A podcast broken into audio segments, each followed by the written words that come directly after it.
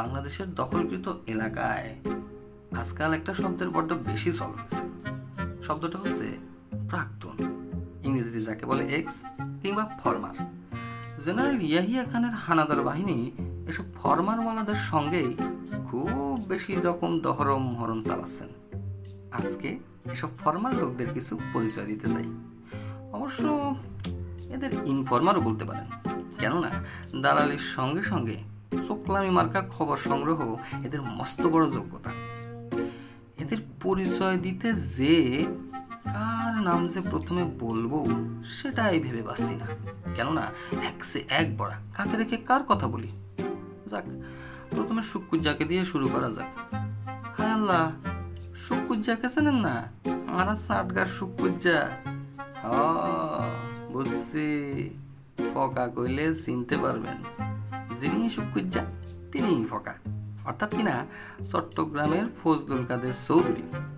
এই চৌধুরী সাহেব আইয়ুব খানের আমলে পাকিস্তানের পার্লামেন্টে একবার স্পিকার হয়েছিলেন। ব্যাস, আর যায় কোথায়?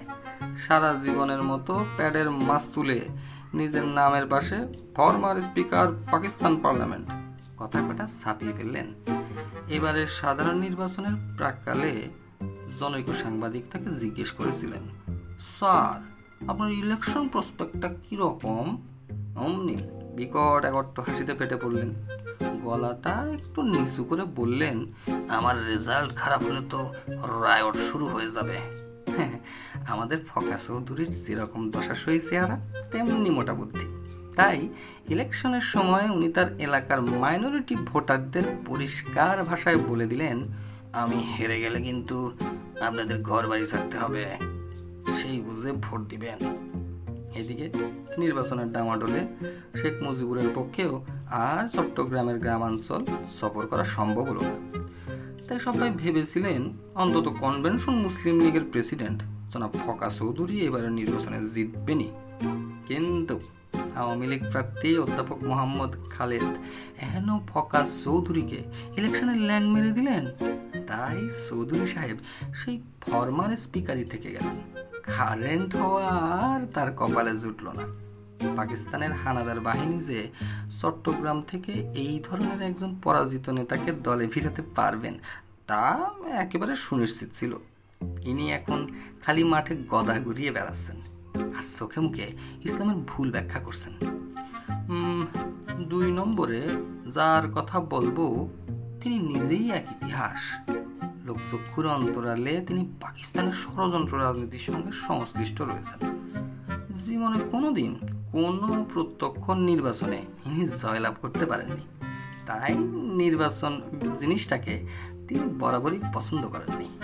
আর বাংলাদেশের সাধারণ মানুষ সম্পর্কে এর বেশ অ্যালার্জি আছে। এর অদ্ভুত চারিত্রিক বৈশিষ্ট্যও রয়েছে। গরমের সময় একদিন তিনি অফিসে বসে তার পিয়নকে একটা ডাব আনতে বললেন। কাঁচের গ্লাসে সেই ডাবের পানি খেলেন। খালি গ্লাসটা তখনও তার টেবিলের উপর পড়ে রয়েছে। কিন্তু গ্লাসটার তলায় সামান্য একটু ডাবের তলানি পানি ছিল। এমন সময় পিয়নটা এসে খালি গ্লাসটা নিয়ে গেল। মিনিট দুয়েক পরেই সাহেব গর্জন করে উঠলেন। দৌড়ে পিয়ন ঘরে প্রবেশ করল। সাহেব হুঙ্কার দিয়ে বললেন, অর্ধেক গ্লাস ডাবের পানি কি হলো? পিয়নের চোখ কপালে উঠল। বেচারা শুধু আমতা আমতা করে হাত দুটো কসলাতে লাগল। সাহেবের হুকুম হলো, ওসব বুঝি না, আমার ডাবের পানি আইনা দেও পিয়ন মুখ কাসুমাসু করে বেরিয়ে যে নিজের ক্যাটের পয়সা খরচ করে ডাব কিনে এনে পরিবেশন করল। আর ভদ্রলোক বেশ আরামসে সেই ডাবের পানি খেলেন। হায় খোদা, এখনও একে চিনতে পারলেন না। ইনি হচ্ছেন পাকিস্তানের প্রাক্তন ফরেন মিনিস্টার জনাব হরিবুল হক। না না না, জনাব হামিদুল হক চৌধুরী। এরই পরামর্শই তো। এবার ঢাকা ও নারায়ণগঞ্জের বস্তি এলাকাগুলো হানাদার সৈন্যরা জ্বালিয়ে পুড়িয়ে খাক করে দিয়েছে আর হত্যার তাণ্ডব লীলা চালিয়েছে। এই হামিদুল হক চৌধুরীই তো ঢাকার পাকিস্তান অবজারভার পূর্ব দেশের উর্দু দৈনিক ওয়াতান ছাড়াও উর্দু এবং বাংলা সাপ্তাহিক চিত্রালির মালিক। মে মাসের গোড়ার দিকে হঠাৎ করে একদিন দুপুরে দেখা গেল একটা লাল রঙের গাড়িতে চৌধুরী সাহেব নারায়ণগঞ্জের নবীগঞ্জে ঘুরে গেলেন। সে রাতেই নবীগঞ্জের আকাশ আগুনের লেলিহান শিখায় লাল হয়ে উঠল। পাকিস্তানের হানাদার বাহিনীর আক্রমণে নবীগঞ্জের শত শত সুখের সংসার লণ্ডভণ্ড হয়ে গেল।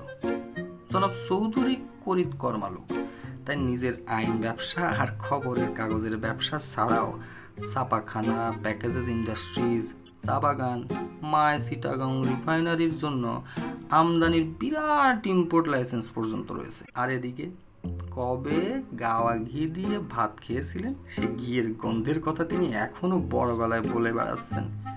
তিনি হচ্ছেন পাকিস্তানের প্রাক্তন ফরেন মিনিস্টার আর এই ফরেন মিনিস্টার থাকার সময়ে তিনি মার্কিন যুক্তরাষ্ট্রের পরলোকগত পররাষ্ট্রমন্ত্রী জন ফস্টার ডালেসের সঙ্গে সিয়াটো চুক্তিতে দস্তখত করেছিলেন। এছাড়া সুয়েজ খাল সংকটের সময় পাকিস্তানের এই ফরেন মিনিস্টারই সংযুক্ত আরব প্রজাতন্ত্রের তৎকালীন প্রেসিডেন্ট নাসেরকে বিরাট ধাপ্পা দিয়েছিলেন। এই ধাপ্পাবাজি ধরা পড়লে বহু বছর পর্যন্ত পিআইএ বিমানের কায়রো বিমানবন্দরে অবতরণ বন্ধ হয়ে গিয়েছিল। এই যা, জনাব চৌধুরীর সবচেয়ে বড় যোগ্যতার কথাটাই তো বলা হয়নি। ভারত বিভাগ হওয়ার পর পূর্ব বাংলায় মুসলিম লীগ সরকারের ইনি কিছুদিন অর্থমন্ত্রী ছিলেন। সে এক ভয়াবহ ব্যাপার। পুকুর চুরি ছিলেন হ্যাঁ দিনে দুপুরে সে পুকুর চুরি শুরু হলো। শেষ পর্যন্ত অ্যালেন বেলির ড্রাম চুরির ব্যাপারে ভদ্রলোক করে হাতে নাতে ধরা পড়ে গেলেন। এই বিতিকিসি ব্যাপারে ঠেলাতেই ভদ্রলোকের অবস্থা একেবারে কেরোসিন হয়ে উঠল। হামিদুল হক চৌধুরীর অবস্থা একেবারে বেড়া হয়ে গেল।